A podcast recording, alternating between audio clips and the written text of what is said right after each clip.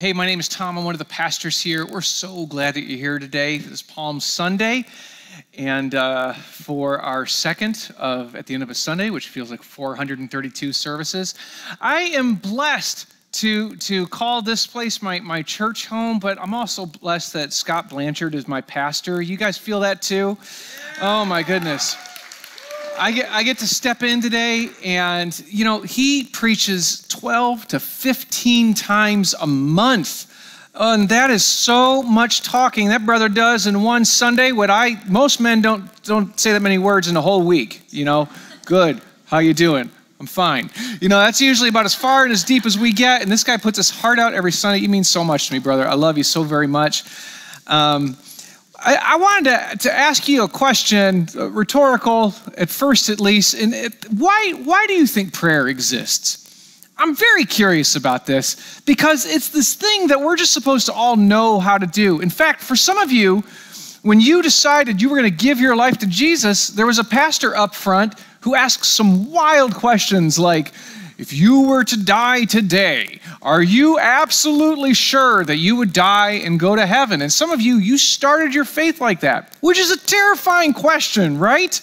Absolutely terrible. If you were to, why are we talking about death right now? Because, you know, we're Baptists, so that just happens. At least that's how I felt growing up. Like, Catholic was like, don't cover it, suppress the emotions. That's my wife and how she grew up.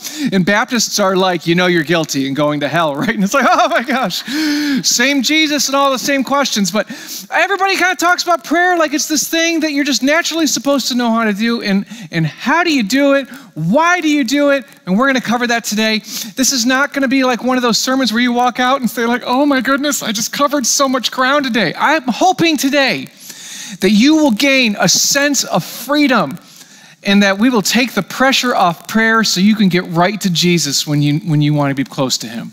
Wouldn't it just be great if we could lower some things? Because I believe that God has done enough to make sure He's in the room with us right now. Let's pray together. God, we love you. We want more of you, and I want to be closer to you. Would you help me to communicate this to your people? Amen.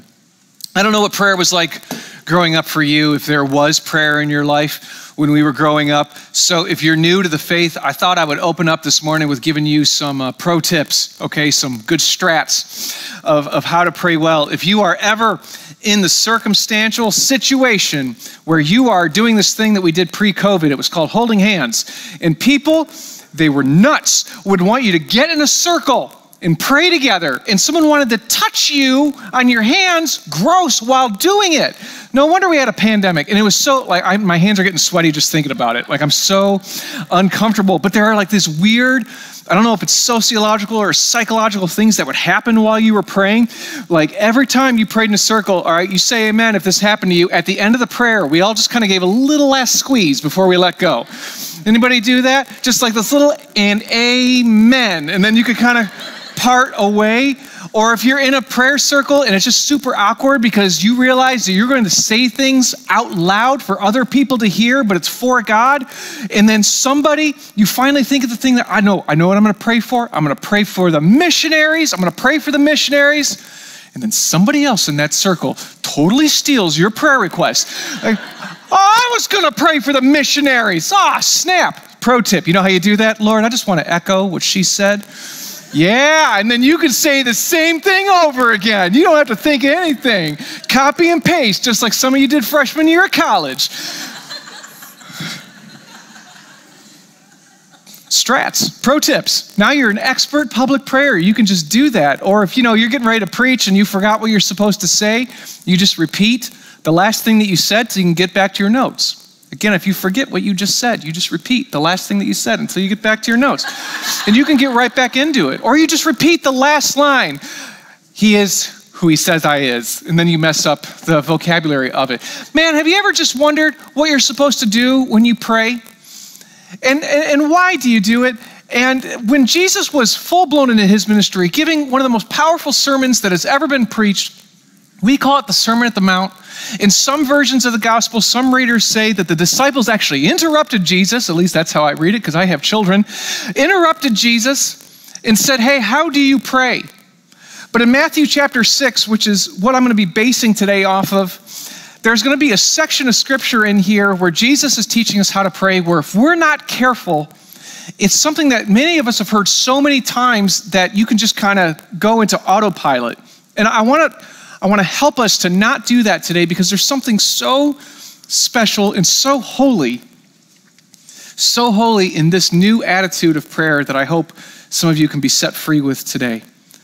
So they ask this question, but in Matthew chapter 6, Jesus starts off and he says, And when you pray, do not be like the hypocrites, Jesus throwing shade, for they love to pray standing in the synagogues and on the street corners to be seen by men. I tell you the truth, they have received their reward in full. That reward was attention.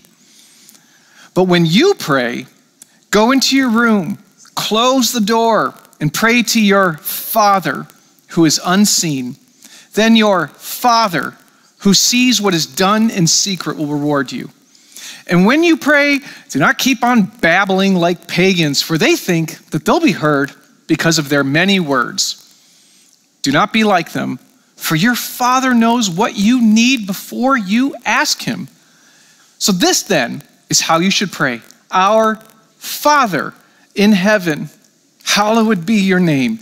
Your kingdom come, your will be done on earth as it is in heaven. Give us today our daily bread. Forgive us our debts, as we have also forgiven our debtors. And lead us not into temptation, but deliver us from the evil one. And we'll, we'll pause there. Everything that Jesus just did in that prayer, I didn't hear a single prayer request. And please be with Susan as she looks for a job. Now, there's nothing wrong with prayer requests. I'm just noting that that's not in there. There's this, uh, there's, there's something really key that's happening in there.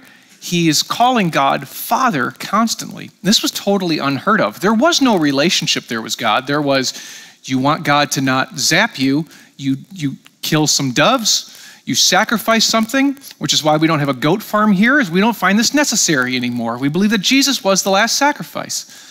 And that's it. But he's using the term father, this moment of affection, this relationship. Now, if you're like me, you might have a difficult past or a hangup with the word father. Maybe your dad really let you down. My background is, well, it's shaky when it comes to that. Had a biological father who missed out on the opportunity to have a fantastic son. And then two weeks ago, I buried my adopted father. And boy, was it painful and difficult and very sweet. And as good as he was, in fact, uh, Gibson, which is my last name, was not the last name I was born with. I believed that a man named Jack Gibson earned the right to be called my dad, and I put it on paper. When I turned 18, I asked him to adopt me. I loved Jack. He meant the world to me, and he changed my life. But let me tell you something about him. He is nothing, and he would agree to this if he could talk right now. Dark humor is getting me through. he is nothing compared to my heavenly Father.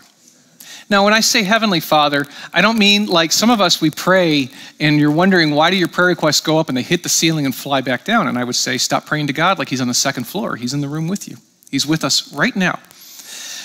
But your God is not the perfect version of your earthly father. It's tough for us because that's the best reference that we've got, right? Is the dad that you were or were not raised by. And it's complicated. And maybe your dad was really sweet and he was with you and he was a strong leader and he never let you down. He was human, so I'm assuming that that's not totally true. Your God is not the guy who got it right. He is the author and perfecter of all life, and he loves you. And then Jesus starts praying like you can just talk to him. Like you don't have to go into a special temple, like you don't have to do a bunch of sacrifices first. But I want to ask you a couple of questions to kind of reshape, and I think that they're revealing questions. When do you pray? Where do you pray? And why do you pray? When do you pray? Where do you pray? And why do you pray? When you finally do pray, why?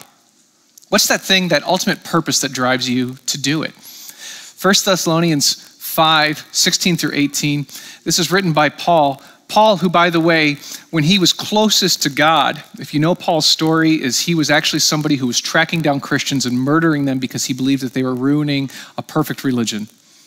and then he meets Jesus. Paul would never be closer to Jesus than when he was wounded by Jesus. Paul was blinded when he first met Jesus. Isn't it interesting that the closest Paul would ever be to Jesus until he died was when he was being hurt? Some of us, we pray just so God will keep the hurt away.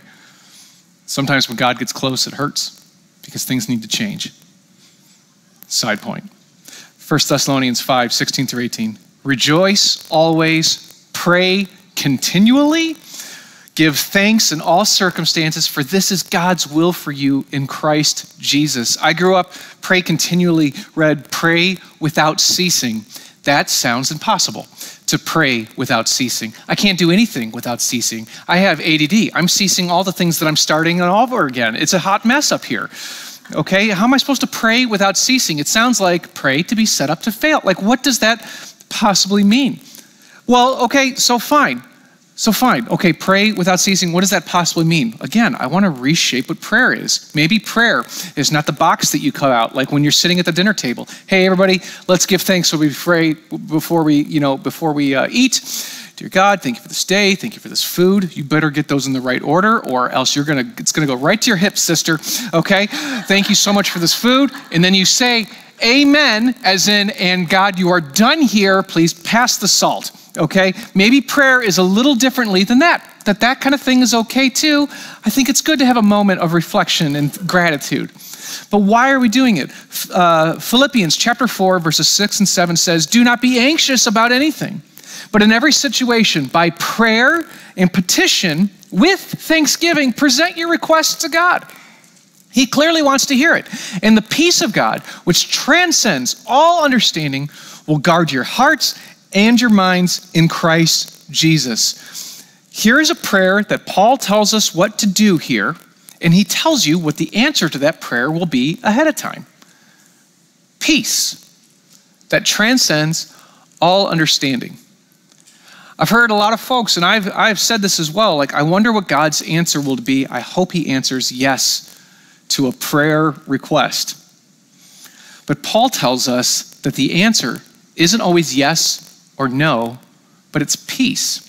And it's peace that's found in Jesus. See, you can bring your requests, but it isn't about the answer that we'll receive as a result. Look at all the relationship that keeps on happening. The peace of God, which transcends all understanding, will guard your hearts and minds in Christ Jesus. Do you know what that sounds like to me? When you pray, you will learn how to trust. Trust is a game changer in any relationship. You already know this. Trust is this thing that ultimately, if you fell in love with somebody, trust was the foundation of it. And once trust is broken, it's never the same, is it? Even if there's forgiveness, if there's two people coming to it, or everybody who was impacted by it, those scars will always be there. Even if it's healed, there's a scar there. With our God, He has never let us down.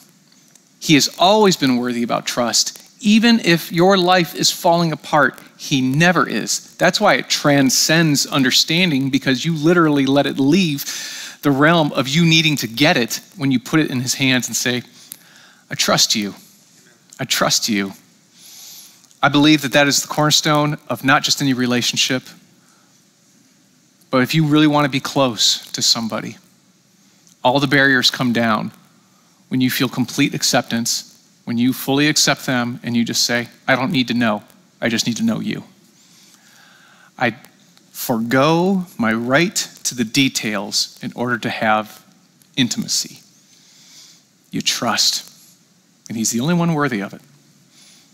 There's so many broken hearts in this room right now where you've experienced a brokenness before. I can tell you that there is one relationship that is not codependent, but fully invites you into it and the avenue is first his son Christ opening of the door, and the next is prayer. Now, for some people, they've come to me before and they've said, you know, man, worship's my thing. Like, I love worship. And I'm like, cool, I'm, it's not for you, right? Like, no, no, no, no. But me, that's just how I connect with God. I'm like, okay, cool. And then there are other people who are like, I'm a prayer warrior, you know, and I'm like, awesome, cool. Let me give you a list of things to pray about, I guess. Uh, and then they're like, just so into it. And I'm just saying, I'm looking at an army right now, ready to be a prayer warrior, and you don't need a thousand things to say. In fact, Christ kind of pushes against that. Maybe our prayers need to be short. Maybe maybe the things that shift for you. Remember those questions earlier? When do you pray? Where do you pray? Why do you pray? Let me put it to you this way. If I asked you a similar question about someone that you are in love with, but I said, instead of pray, when do you kiss them? Why do you kiss them? Where do you kiss them as far as, you know, like real estate location? Okay, like, like why? Heard this section laughing too hard. Okay, pray for them, okay? All right, we're talking about married folk here. Why? Why do you kiss somebody? Now, if I only kiss my wife when I want something from her, that doesn't seem healthy, does it? Here's the answer. You ever been just nuts about someone, just absolutely crazy about somebody, just like head over your heels stupid about somebody? Where do you kiss them? What? Do you only just do it once a day? No, you kiss them because, wow, they're willing to put my face on my face. This is awesome, right? Like you are just ready, like you just want to be close all the time. No, I love you. No, you hang up. No, you hang up. You know that junk, all right? Like you are so nuts about it. You are just like, when do I kiss them? All the time. In the bookstore, the gas station, the drive through Wendy's, in a box with a fox, always. I'm always kissing because, sweet mama, look at this Man, I can't wait till the noon service. My wife is here. So many points I want to score from that. Y'all helping a brother out. Thank you. Like, man, now you just do it because you're in love. Now, if the only time that I ever go and I ever kiss my wife is just when I want to get something from her, I'm treating her like an object. Not like my best friend, not like a person that I want to do my life with, not who I want to raise my kids with. I'm just maintaining a marriage. Those would be junky vows, wouldn't they? But sometimes I think that you and I treat God like that. I'm going to talk to him when I need something from him or I need him to not do something.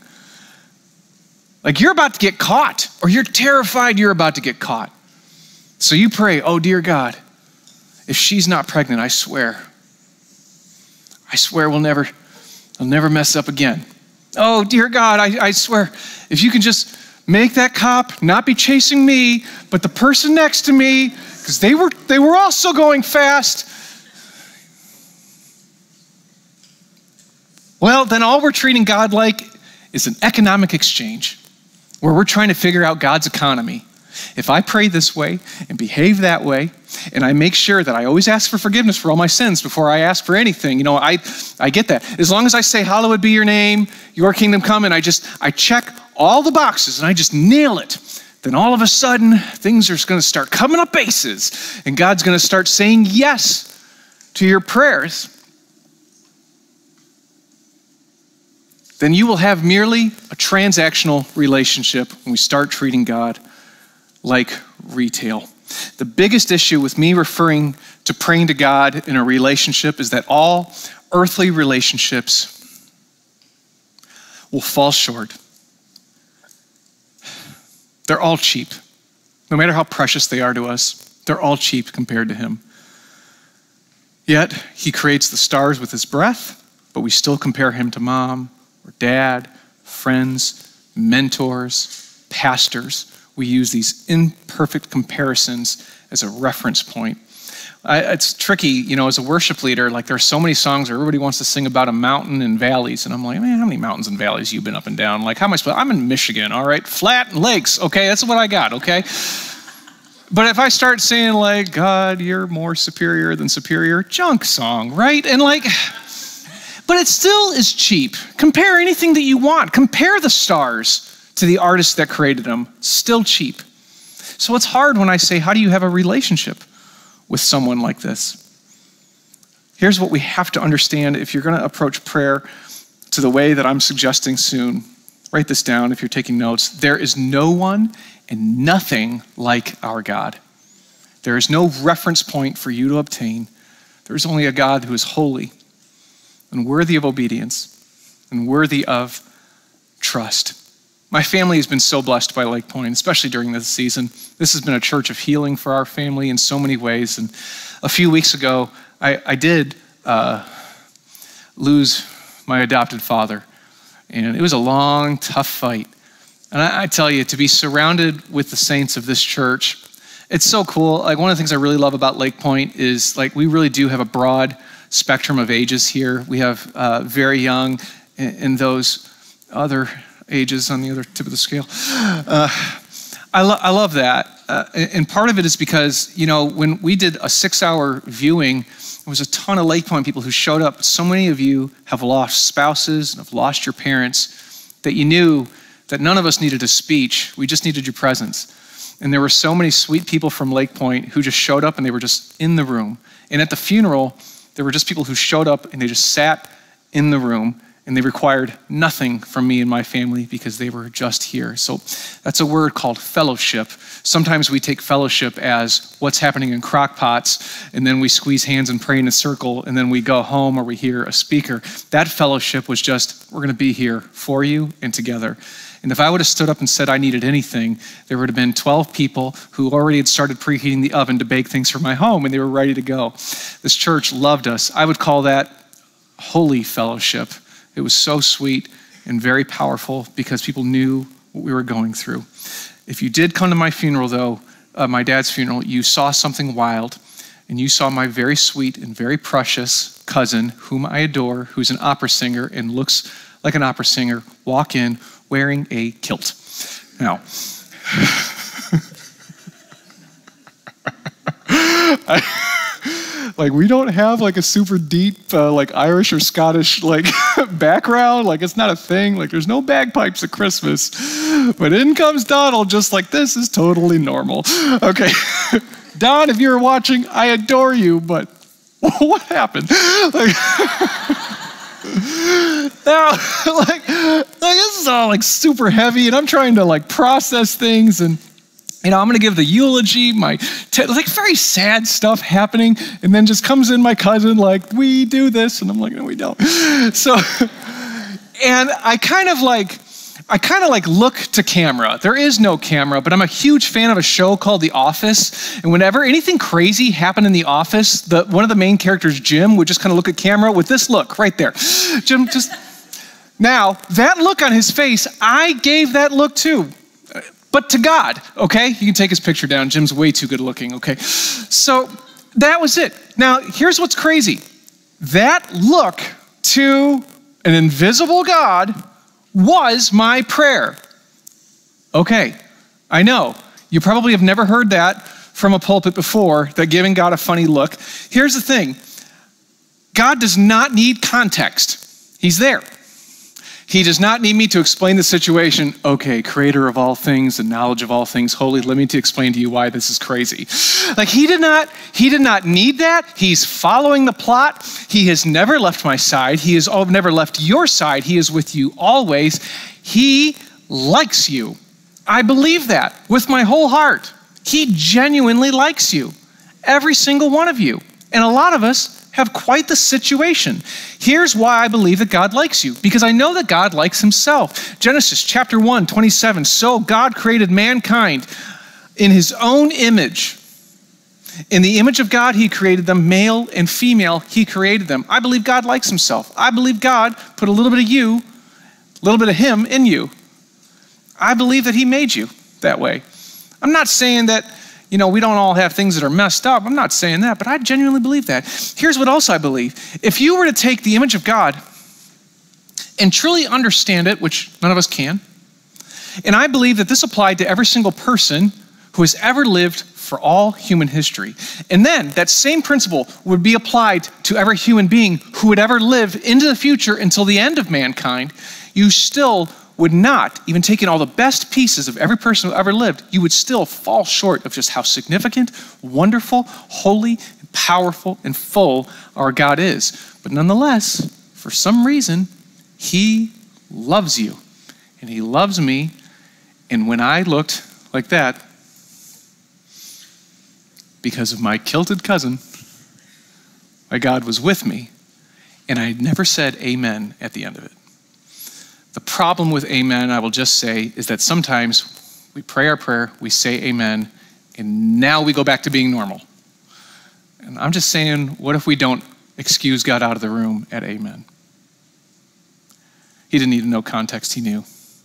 There was no dear God, Father God.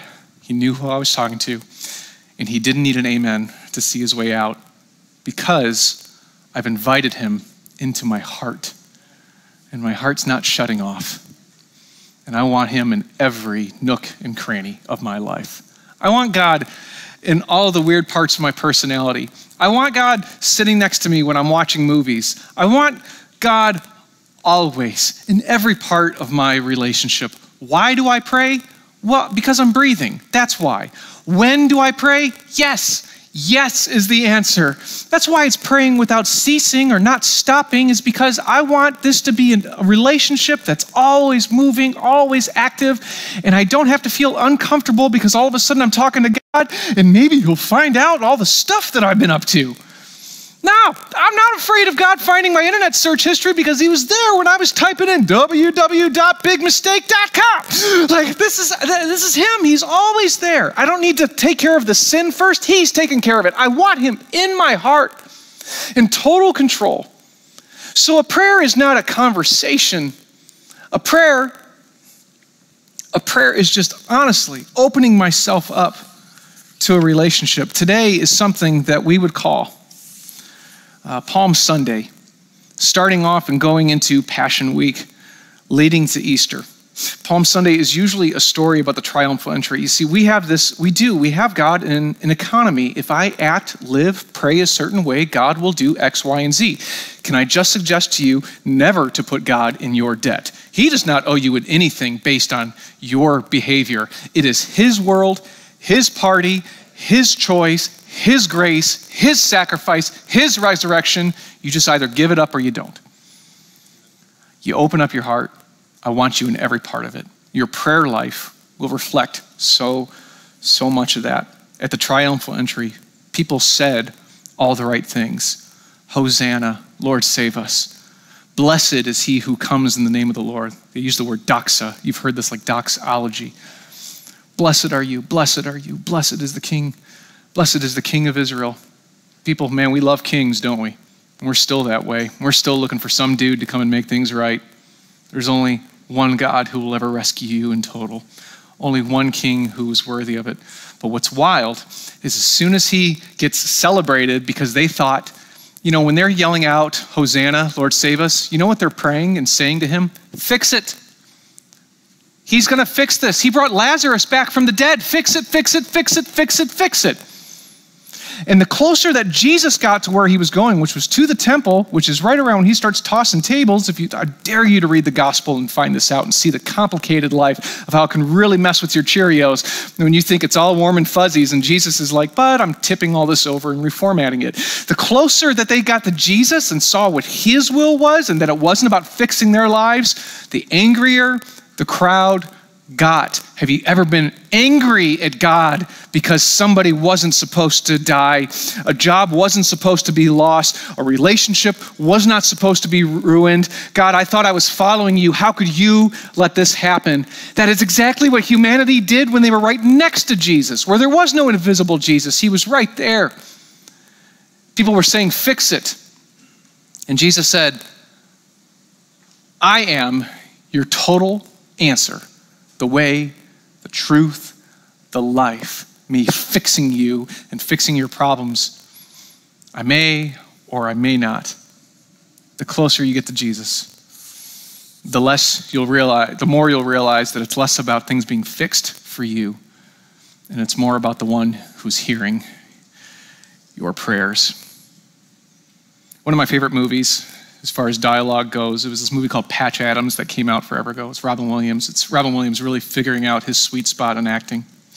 And they were challenging him as a doctor and challenging his, his approach to, to, to medicine. And it's one of the best lines in the movies. And he says, You treat a disease, you win, you lose. You treat a person, I guarantee you, you'll win, you'll, you'll win no matter what the outcome. He's talking about you take care of people, you have relationships with people. In the same way, if you pray wanting God to fix the problems, you win, you lose. You pray because you know He's there, you win every time. He's enough. He's enough. Choose, if you're taking notes, choose His presence over his benefits. Choose his presence. Him being near you, it's enough. And at the end of the day, it's not about whether or not he answers you yes or no, it's about him. And it's all about him. And when your prayer request goes something short, dear God, what is your prayer request for today? Help me to see it. What if, what if prayer wasn't about what you had to say, but it's about preparing your heart to listen?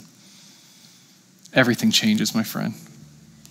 Because all of a sudden, he goes from another religious activity to just talking to the very, very best friend you could ever have, who is so holy that no one could even see his face and live. Yet he knows your name. You are fearfully and wonderfully made, and you've got his image, and he wants it all. You know, the fact that God wants all my awkwardness, my stupid jokes, because he loves me. Uh, maybe there's things like I, if I was to ask you, what do you think God thinks of you? I think a lot of people would say, you know, he loves me, but, and then you would fill in what goes after the but. I think he's disappointed. I think he knows he could do more. Man, he just wants you. Following Jesus is not about behavior modification, it's about grace and restoration. So fall into Him, trust Him. If there's sin, He'll work on it, it'll get uncomfortable, but you're worth it, according to Him at least. When He talks about when he talks about heaven, the book of uh, Colossians, chapter 1, don't put it on screen he literally talks about how his inheritance is in the saints. That means our God, literally, when he talks about his inheritance, is talking about how he's longing for you. Why? Let me just say that the creator of all things does not look at you and say, like, I guess I'll deal with that for eternity. No, when he looks at you, he sees the blood of his son covered you. If, and here's the only caveat as far as the relationship goes, he wants you, he wants to be close to you, you are incapable of getting there yourself. It's all about whether or not you recognize right now, I am not perfect. He is. We use the term sin, it's an archery term, anything outside of a bullseye. Except with our God, He's so holy that literally there were people who tried to walk into His presence with sin in their heart and they would die instantly. But because of His Son, Jesus Christ, your first prayer does not have to be full of words. We give you words because we think it helps. But today I can just say, Do you want to say, God, I give up, you are king, take over? And let that not be your last prayer. Invite him into every corner of your life, fully open. God watches Netflix with me. I think it's cool because sometimes like I'll be watching like like a ridiculously fun movie and I'll just be having a blast and I'll have a moment and I I don't know if this is from him or just my ADD. It's a whole situation in here. Uh, where i am like literally thinking about how God was there the day that it was filmed and he knew that Tom was eventually going to be watching this. And I have like so much joy in my heart thinking about that totally random nerdy fact. Okay, he did say, let there be light, and a lot of information went out all at once. I, that's borderline ADD to me. Like, that so much happened so once that looks like chaos, but it's beautiful. And I don't think that I'm annoying God with the details. Why? Well, He's responsible for this situation. He's responsible for yours too. And He loves you. And He's asking you right now, kid, can we make it more about talking? Can we be together? I have something for you, and it's me. Do you want it? Do you just want my answers? Do you just want to kiss me to see where things lead? Or do you want to know me? May you have a full and rich prayer life. Let's pray together. Dear God, what is your prayer request today? Help me to see it.